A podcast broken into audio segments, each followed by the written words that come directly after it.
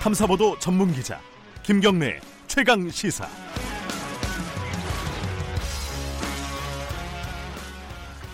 네, 어, 김경래 최강 시사 2019 더 나은 대한민국 정치 분야 개혁 과제들 중에 선거제 개혁 중심으로 어, 얘기를 진행하고 있습니다. 1부에서 총론을 얘기했다고 하면 2부에서는 좀 디테일한 쟁점들에 대해서 좀 음, 의견을 나눠보도록 하겠습니다. 서복경 어, 서강대 교수 그리고 신율 명지대 교수 하승수 비례민주주의연대 대표 세 분 함께하고 계십니다. 어, 2부 새로 시작했으니까 그 얘기부터 좀 여쭤보고 싶어요. 지금 어, 문재인 정부 지지도가 많이 떨어졌어요. 그, 상대적으로 힘이 좀 약한 거죠. 집권 3년 차인데 이 상황에서 선거제 개편이라는 거를 적극적으로 추진할 수 있을까? 동력이 있을까? 여당도 그렇고 청와대도 마찬가지고 이니까 사실상 조금 어, 약한 수준으로 봉합해서 넘어가는 게 아니냐 현실적으로 그럴 수도 있을 것 같은데 우려나 뭐 그렇게 전망하시는 분들도 있어요. 서복근 교수님은 어떻게 판단하세요? 근데 지난 경험을 보면 네. 선거제가 바뀌는 거는 대통령 권한의 크기하고는 좀 다릅니다. 그래요? 예컨대 2004년에 우리가 1인 2표제를 처음 했거든요. 네. 그때는 이제 헌법재판소에서 1인 1표로 그 지역구 전국구 나누는 게 위헌이다. 네. 그래서 이제 제도를 바꾸게 됐는데 그 2004년에 선거제도 바꿀 때 이 노무현 대통령이 현직이긴 했지만 뭐 탄핵 파동부터 시작을 해서 힘이 있을 때가 아니었어요. 음. 물론 탄핵은 좀 더 2004년 들어가서지만 집권 1년 차부터 뭐 대북 송금 특검 문제 있었고 이랬기 때문에 네. 사실 선거제를 바꾸는 거는 원내 정당들의 합의가 중요한 거지 네. 대통령 권한하고는 좀 관리가 멀다. 할 수 있다. 할 수 있다. 아, 소망이신가요? 아니면 예? 전망이신가요? 객관적인 환경은 충분히 가능하다. 아. 중요한 거는 그분들의 의지다. 신유 교수님은 어떻게 전망하세요? 저는 오히려 지지율 떨어졌을 때 선거구제 바꾸고 얘기를 하는 것이 지지율 올리는데 도움이 되면 도움이 되고 아하, 일종의 그래요? 전국 주도권 확보를 위한 수단이 되면 됐지 네. 그게 정권한테 절대로 불리한 일은 아니라고 봐요. 지금 아하. 상황에서 볼 때. 그러니까 제가 정, 정권이라는 건 더불어민주당이 아니 라 문재인 정권이 얘기하는 예. 거거든요. 예. 문재인 정권 입장에서 볼때 그건 불리한 건 아니라고 봅니다. 아 불리하지 않다. 네. 현실적으로 그러면은 명분도 있고 음, 네? 음. 뭐라 그러죠? 아, 그 자꾸 잊어먹어. 과정은 공정하고 예. 결과가 정의로운가? 뭐 그런 결과는 거 있잖아요. 정의롭죠. 네. 뭐 어쨌든 그거 맨날 기회는 얘기하잖아요. 공평하고. 아, 기회가 네. 공- 너무 공평하고. 그거 맨날 얘기하잖아요. 예. 그거 그거를 진짜로 뭘로 해야 되냐면 선거구제로 하는 것이 가장 좀 중요하다고 봐요. 예. 하승수 대표님은 현실적으로 올해 전망을 간단하게 먼저 좀 말씀해 주시면. 저는 이제 시간이 가면 갈수록 어려워질 가능성이 많다고 봅니다. 네. 왜냐하면 이게 지금의 선거제도가 유지되고 이 총선이 다가오면 아무래도 이제 다시 양당 구도로 돌아가려는 일종의 그런 힘이 작용하게 돼 있거든요. 네. 어, 그래서 저는 어, 올해 시간 오래 끌면 안 되는데 말씀하신 것처럼 문재인 정부 입장에서는 올해 초에 일종의 에, 이, 이 지금 현재 뭐 지지율도 떨어지고 어려움이 많은데 저는 정치 개혁을 어, 그래도 문재인 정부가 어, 저는 완수해야 될 굉장히 중요한 과제라고 생각하고 그 과제를 올해 초에 좀 강하게 드라이브를 건다면 그거는 말씀하신 것처럼 어, 문재인 정권 입장에서도 나쁘지 않을 거라고 생각하고 네. 그리고 그게 사실 에, 이게 뭐 단순히 선거제도 개혁 하나만이 아니라 전반적인 정치 개혁으로 저는 좀 접근한다면 어, 상당히 광범위한 국민들의 지지도 좀 받을 수 있을 거라고 생각합니다. 알겠습니다. 이 어, 이제 각 정당들이 모여서 지금 합의안을 도출을 해야 되는 거잖아요. 어쨌든 간에. 근데 합의안을 도출하는 과정에 비례성을 좀 지금보다는 좀 올리자라는 거는 뭐 어쩔 수 없이 그 방향으로 가긴 가야 될 것 같아요. 우리가 워낙 사표율이 높고 비례성이 낮으니까요. 근데 다만 그러다 보면은 정수 조정이 음. 어, 불가피하다.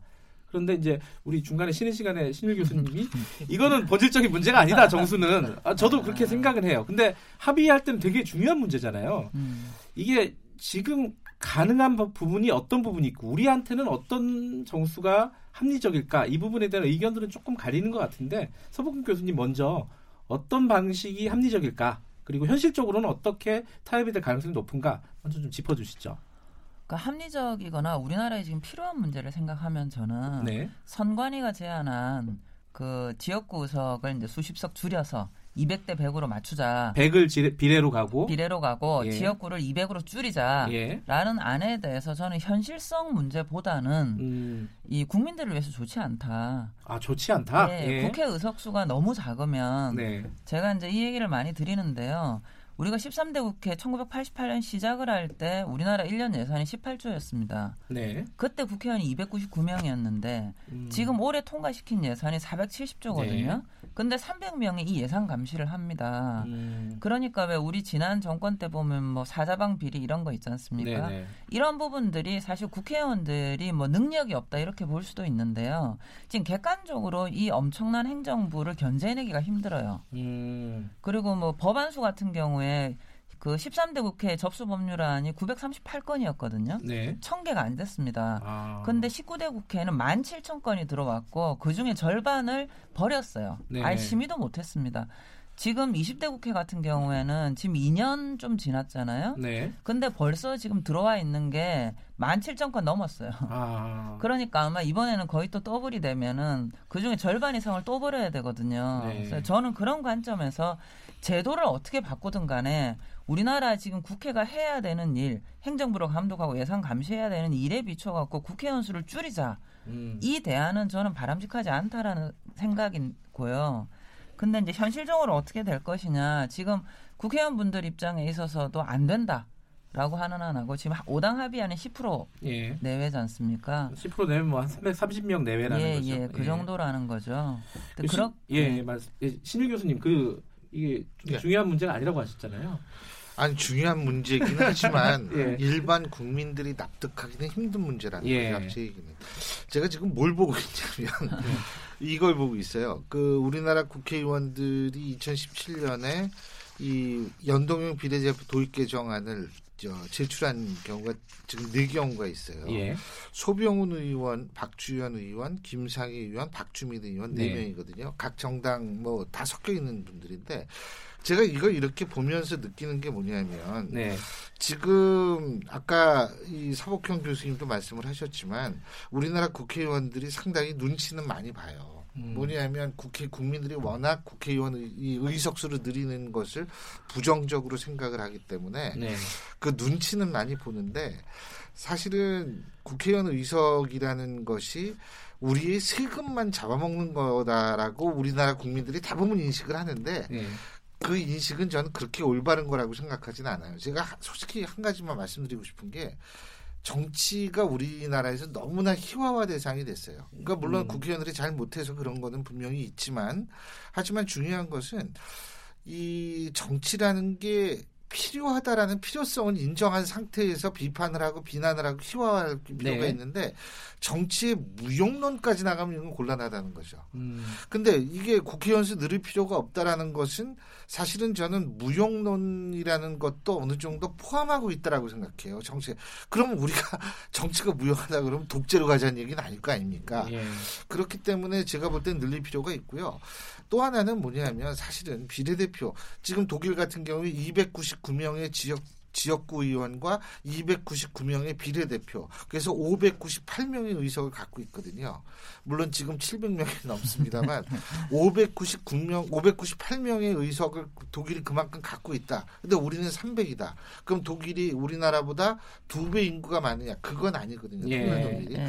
그러니까 그런 것들을 종합해 가지고 좀 늘리는데 너무 그렇게 그 우리 세금을 왜 쓰느냐라는 식으로 아 필요하면 돈을 쓰긴 써야죠. 그러니까 그거를 너무 그렇게 아니 자극적으로 그런 말도 나오잖아요. 세비를 동결하고 그 음. 총액을 아니 동결하고 그게 사람만 돈 늘리자. 얘기로 얘기를 하면은 예. 끝이 없어요. 근데 국회의원 월급 그거 늘려가지고 나가는 돈이라는 게 뭐 아깝거나 생각보다 그렇게 큰 돈은 아닐 수 있다라는 거를 제가 꼭 예, 국민들이. 아까워하시는 분들이 있어요. 네. 어차피 이제 내 돈에서 나간다 그러니까. 근데 그게 정치 무용론하고 연결이 예. 무서운 결과가 초래된다니까 요. 그, 그러니까 그게 예, 한수수 대표님. 이제 예. 국민들이 국회를 불신하는 게 지금 근본적인 문제인데요. 네. 근데 제가 이제 이 뭐 선거제도 개혁 관련해서 저도 뭐 굉장히 전국 여러 군데를 도나, 돌아다니면서 시민들을 많이 만나봤는데 그렇겠죠. 어쨌든 시민들 입장에서는 지금까지 국회가 잘못했기 때문에 네. 숫자를 늘리려면 예산은 줄여야 된다 이런 말씀들을 많은 분들이 하세요. 예. 그러니까 신유 교수님 말씀하신 것처럼 그게 본질적인 문제는 아닐 수 있는데 워낙 그동안 우리나라 국회의원들이 잘못을 좀 한 게 많다 보니까 국민들 입장에서는 좋다 그렇게 숫자를 좀 늘리는 게 필요하다면 그 대신에 지금 국회 예산 가지고 예. 어, 뭐 세비를 좀 줄이든 보좌진을 좀 줄이든 그렇게 해서 한번 늘려서 한번 해봐라. 여기까지는 동의하신다는 분들이 꽤 많았습니다. 그래서 음. 저는 이게 뭐 사실 국회 예산을 어느, 정도로 하느냐 이게 뭐 어, 본질적인 문제는 예. 아니지만 어, 지금 현재 국민들 입장에서는 그 정도의 어떤 안전 장치를 좀 마련해 준다면 그러면 좀 동의할 수 있다는 분들도 저는 꽤 많이 있는 것 같고요. 그래서 사실 에, 지금 우리나라 국민들이 되게 좀 보기 싫어하는 모습들이 이제 뭐 특권은 누리면서 일은 제대로 하지 예. 않는다 이런 모습이고 오히려 이제 외국에서 특권은 별로 없는데 일은 열심히 하는 국회가 있거든요. 네. 근데 그런 국회 중에 대표적인 국회가 뭐 스웨덴 국회, 우리나라 언론들도 스웨덴의 국회 취재하러 많이 갑니다. 네. 근데 스웨덴은 인구가 천만이 안 되는데 국회의원이 349명이에요. 우리보다 더 많아요. 인구는 우리의 5분의 1도 안 되는데 저는 우리가 바라는 국회의 모습은 사실 특권이 없고 일은 잘하는 국회인데 사실 그런 국회를 만들려면 앞서 서복경 선생님 뭐 신주 선생님 다 말씀하신 것처럼 어 국회의원 숫자를 지금보다는 좀 늘리는 게 필요합니다. 이거는 선거제도 개혁을 안 하더라도 국회의원 숫자는 좀 늘리는 게 필요한데 현실적으로요. 네. 어, 국회의원들이 받는 세비 그러니까 뭐 활동비라든가 월급이라든가 네. 이런 거를 총액을 동결하고 그러니까 1인당 돌아가는 세비는 줄이는 방법이 네. 가능해요. 아니 근데 그게? 전 사실 있잖아요. 그 네. 월급 줄이는 것도 방법이지만 예. 이게 저는 옛날부터 주장한 게 보좌진 풀제를 차라리 하자 이거예요. 네. 그 아. 국회의원 개인한테 그걸 다 보좌진을 뭐 이 개인 비서처럼 이렇게 두지 말고 보- 그러면 국회의원 보좌진들의 직업의 안정성 확보되고 전문성을 보다 더 살릴 수 있을 뿐만 아니라 그게 좋은데 우리나라는 그걸 국회의원 소속으로 만들어 놓거든요. 네. 저는 그래서 옛날부터 풀제하자고 그러는데 그렇게 하면은 네. 진짜 대표님 말씀하시는 것처럼 비용 많이 줄일 수, 줄일 수 있을 거 어. 좋은 아이디어입니다. 그러니까 이 문제에 예, 대해서 서부현 답변을 할 교수님. 때아 예. 그러고 한 가지 운전기사 왜, 왜 우리가 왜 저걸 해요? 그런 거 줄일 수 있어요. 그러니까 이 예. 그 총으로 국회의원한테 들어가는 비용이 한 세 종으로 나뉘거든요. 네. 하나가 이제 그 개인한테 들어가는 비용이 있고요. 네. 이거는 한 1억 4,500 정도가 되고 이거 말고 이제 인건비로 들어가는 스텝 조직 예, 뭐 보좌진 보좌관- 몇명 예. 이게 있고요. 그거 말고 이제 통상 말하는 사무실 운영 경비로 예. 들어가는 게 이제 크게 세 가지가 있는데 비용은 저는 뭐 조정해 보면 네. 계산은 가능하다. 이제 실제 해보기도 했고요. 음. 근데 이제 그것만 좀 다른 측면을 말씀드리고 싶은데 어떤 거요? 그러니까 뭐냐면 이 조정할 필요가 있다는 거를 부정하는 것은 아닌데 네. 국민들이 관점의 전환을 좀 해주시면 좋겠다. 아, 오히려 예를 예. 들면 이런 거죠. 박근혜 대통령이 현직에서 사고를 내시고 지금 재판 받고 계시고 탄핵도 예. 당하셨지만 대통령 자리를 없애자고 우리는 안 그랬거든요. 아, 그렇죠. 양승태 대법원장님이 그 대법원장 재임 시절에 법원 행정처하고 이런저런 일이 있어서 지금 난리 났는데 대법관 줄이고 법관 줄이자고는 안 하지 않습니까? 음. 그렇죠. 그러니까 이렇더라도 국민들이 이 문제를 볼때 네. 대법원과 사법부를 깨끗하게 만들어서 제대로 일하게 하자고 하지 음. 대법관 수를 줄이고 법관 수를 줄이자고는 안 하지 않습니까? 네. 그러니까 지금 제가 말씀드리고 싶은 것도 국회가 문제가 있다면 네.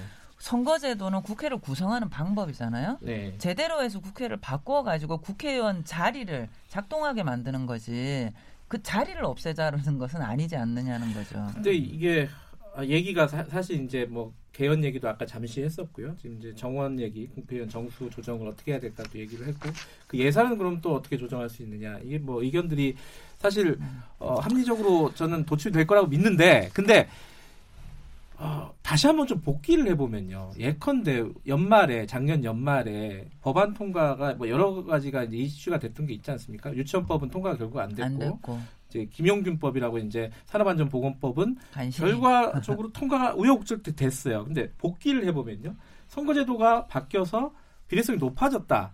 그럼 이런 통과 과정들이 지금과는 달라지는 겁니까? 아니, 어떻게 근데요, 보십니까? 그게 한 방에 뭐가 다 바뀔 수 있다라는 것은 아니지만 예. 예. 를 들면은 사실 지금 비례성이 높아진다라는 것은 국, 어, 국민들의 의사가 보다 잘 반영된다는 것 플러스 제가 아까 그렇게 말씀드렸듯이 예. 사회적 다양성이 이, 이, 이 반영이 된다라는 얘기는 예, 예.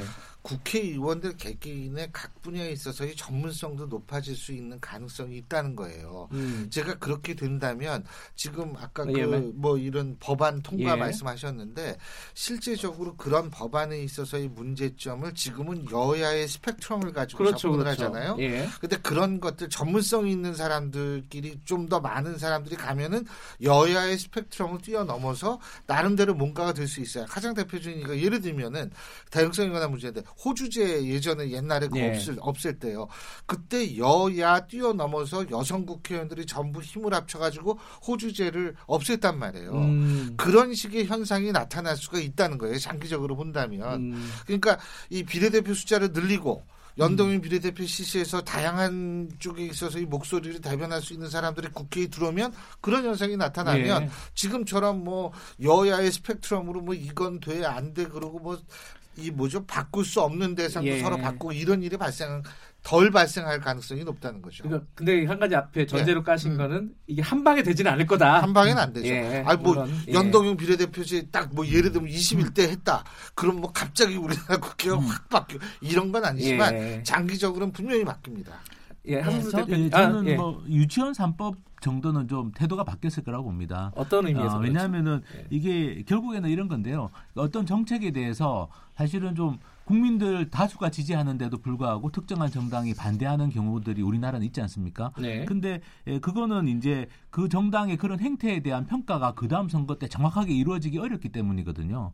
어, 가령 유치원 3법에 대해서 국민들 다수가 찬성하는데 특정 정당이 반대한다면 그게 그 다음번 선거에 영향을 미칠 수 있어야 됩니다. 음. 근데 우리나라는 선거제도 자체가 지역구에서 대부분을 뽑기 때문에 지역구 유권자들이 유치원 3법에 대한 그 국회의원의 입장을 가지고 그 다음번 선거 때 투표를 하기 어려운 거죠. 음. 그런데 연동형 비례대표제가 되면 정당이 중심이기 때문에 유치원 3법에 대해서 국민들 다수는 원했는데 예, 어떤 정당이 발목을 잡아서 안 됐다면 네. 그렇다면 거기에 대해서는 유권자들이 정확하게 그 정당에 대한 심판을 할 수가 있는 겁니다. 그러니까 지지율이 예, 의석이 소극 되게. 만들어주면 네. 이 여론에 굉장히 민감한 정당이 만들어지거든요. 네. 근데 여기서 이제 또 한 가지 이제 국민들의 불신이 생기는 게 뭐냐면은 그 정당이 중심이 되는 정치 좋아요, 좋은데 그럼 정당이 지금 제대로 돼 있는가? 정당이 비례대표들을 제대로 뽑을 수 있을 만한 시스템을 갖추고 그러니까 있느냐? 그, 부분, 그 부분에 대해서도 꼭 예, 드리고 싶은 교수님. 얘기가요. 비례대표 공천 불신이 굉장히 많고 예, 실제로 이 제가 알기로는 기성의 큰 두 정당에서 네, 비례대표 공천 장사도 하시고 네. 문제 많았던 거 알고 있습니다. 그런데 방금 말씀드렸듯이 정당 지지율이 의석이 된다라고 네. 만약에 가정을 하면 공천을 엉망진창으로 하면 지지율이 떨어지겠죠. 음, 그러면은 전체로 정당의 총 의석수가 줄어들 거 아닙니까? 네. 그 예, 하승수 2016년 대표님. 총선 때 한번 기억을 더듬어 보시면 그때 네. 왜 거대 양당에서 공천 파동 있지 않습니까? 네. 공천 파동 있고 뭐 이렇게 막 대표가 뭐 옥새 도장 들고 어디. 가기도 하고 아, 그랬었죠. 그랬더니 기억이 그- 나네요. 예. 그두 정당의 정당 득표율이 많이 떨어졌어요 예상보다. 아, 어, 그랬었나요? 예, 그렇습니다. 음. 사실은 2010년 총선이 예, 그렇게 거대 양당의 정당 지지율이 생각보다 떨어졌던 이유 중에 하나가 말씀하신 것처럼 공천 파동, 공천을 잘못했다라는 인식이 있으니까 유권자들이 그 정당에게 정당 투표를 주지 않은 거거든요. 아하. 그래서 사실은 어, 이 연동형 비례대표제가 도입되면 아마 정당들이 자체 공천 개혁을 어느 정도는 할 겁니다. 그리고 그게 유권자들 입장에서 좀 미덥지 못한다면 어, 우리나라가 지금 공천에 대해서는 이 선거법에 에, 구체적인 규정이 없거든요. 아, 뭐 그래요? 예, 그렇습니다. 정당에게 그냥 맡겨놓은 상태인데 좀 더 민주적으로 뭐 공천을 하도록 좀 더 강제하는 방법을 쓴다든지 그런 네. 방법도 저는 생각해 볼 수 있을 거라고 생각합니다. 아마 우리나라 국민들 유권자들이 그 정당에 대한 신뢰도도 굉장히 낮을 거라고 저는 생각을 해요. 근데 제가 아까도 말씀드렸듯이 정치를 그렇게 존경하고 말해요. 예. 정당에 막 그런 나라는 그렇게 많지가 않아요. 그러니까 예를 들면은 네. 독일 같은 경우에도 예. 제가 독일에서 한 10년간 유학 생활을 했는데 독일 같은 경우에도요. 그 맨날 인형국으로 희화화시키는 게 총 그 수상, 예? 네, 네. 뭐 이런 사람들이에요 전부 예. 인형국으로. 그런데 실제적으로 그래서 이 우리나라만 뭐 정당에 대한 신뢰도가 유달리 떨어진다. 물론 유달리 떨어지는 건 사실이에요. 솔직한 음. 얘기로. 근데 그거를 우리나라만 뭐 딴 나라는 다 정당 뭐 이런 걸 다 좋아한다 이런 건 아니거든요. 그러니까 네. 현실적으로 어느 정도로 받아들일 수 있을 정도로 이것이 본인들이 자꾸 바꿔 나가야 되는데 그러기 위해서는 이 사실은 그 책임 귀속성 그러니까 이 뭐죠 아까 선거 때 이렇게 아 내가 우리가 잘못하면 이렇게 심판받는구나라는 걸 예. 느끼게 해줘야 되는데 그러기 위해선 정당 위주의 선거 연동형 비례대표제 그래서 더욱더 필요하다는 거죠. 알겠습니다. 이 한 시간이 금방 가네요. 예, 음. 시간이 얼마 안 남았는데 그 정치권이나 혹은 뭐 국민들에게나 지금까지 하셨던 말씀에서 조금 더 어, 마지막으로 한 1분 정도만 하실 말씀이 있으시면은 어느 쪽에 해도 상관없을 것 같아요. 하승수 대표님부터 한 말씀 해주세요. 네, 저는 좀 국민들께 드리고 싶은 말씀인데요. 예. 이게 올해 1월 말까지 어쨌든 정치권에서는 약속을 한 겁니다. 네. 저는 그 약속을 지키도록 만들 수 있는 힘은 국민들밖에 없다고 보고 네. 어, 저는 올해 한 1월, 뭐, 늦어도 2월까지는 이게 돼야 되기 때문에 그때까지는 국민들께서 정말 주권자로서 이 정치권이 똑바로 이 논의를 진행을 하고 그리고 어, 정말 약속을 지키는지 감시하고 또 잘못할 경우에는 비판도 해주시고 그렇게 꼭 해주실 것을 좀 부탁드립니다. 국민들이 힘을 달라, 국민들에게 힘을 달라 이런 네. 말씀이시네요. 네. 서복균 교수님. 예, 저는 그 정당 분들한테 아, 특히 큰 두 정당 예. 분한테 꼭 드리고 싶은 게 좀 실천적으로 접근하자. 음, 그러니까 이게 사실 세상에 완벽한 제도가 어디 있겠습니까? 음, 그리고 완벽하게 모든 사람을 만족시키는 제도는 지구상에 없다. 예, 그렇지만 지금 우리가 닥친 문제가 너무 심각하니까 예. 한 발이라도 가보자는 시도기 때문에 그런 실천적인 노력의 결과를 좀 보여주셨으면 좋겠다. 예. 그 양대 정당에게 좀 화가 나신 것 같아요. 서복균 교수님은. 네. 신일 교수님 마지막으로. 예. 그 저는 뭐 사실 이런 말씀을 드리고 싶어요. 선거 제도든 뭐든 간에 예. 우리나라가 정치가 좀 더 기능할 수 있는 정치가 되기 위해서 우리 국민들이 좀 이렇게 생각을 해주십사 저는 부탁드리고 예. 싶어요. 정치는 추종의 대상이 아니라 이용의 대상입니다. 음, 근데 우리 국민들은 정치를 혹은 정치인을 추종의 대상이라고 생각하는 경우가 많은 것 같아요. 예. 근데 정치는 우리의 목적을 달성하기 위해서 이용하는 것이지 추종하는 것이 아닙니다. 이용을 하다가 어, 우리가 목적을 달성하거나 이 사람이 아니다 싶으면 버리면 됩니다. 그게 정치인이고 정치인데 우리 국민들이 사회에는 정말 좀 그런 식으로 생각을 좀 바꿔 주십사 하고 제가 음. 제발 좀 부탁을 드리고 싶어요. 정치를 추종하지 말고 이용해 달라. 예. 적극적으로 이용해 달라. 이런 말씀이시고. 예. 자, 세 분 말씀 다 잘 들었고요. 어, 아마 1월, 2월 이 선거제 개편 때문에 꽤나 시끄러울 것 같습니다. 아, 아, 저기 하승수 대표께서 말씀하셨듯이 국민들이 좀 눈을 똑바로 뜨고 너무 구태의연한 말이지만은 지켜봐야 될 것 같아요. 이게 우리의 삶에 얼마나 큰 영향을 줄지 진짜 중요한 문제다라고 생각하시고 어, 바라봐 주셨으면 좋겠습니다. 오늘 여기까지 듣겠습니다. 세 분 다 고맙습니다. 예, 감사합니다. 새해 복 많이 받으십시오. 예, 새해 복 많이 받으시고요. 2부는 여기까지 하고요. 3부에서는요, 홍익대 전성인 교수와 함께, 아, 이거 또 하나 큰 문제입니다. 경제, 한국 경제의 방향, 새해 정책 과제, 여러모로 분석해 보겠습니다. 저는 잠시 후 3부에서 다시 뵙겠고요. 일부 지역국에서는 해당 지역 방송을 보내드립니다.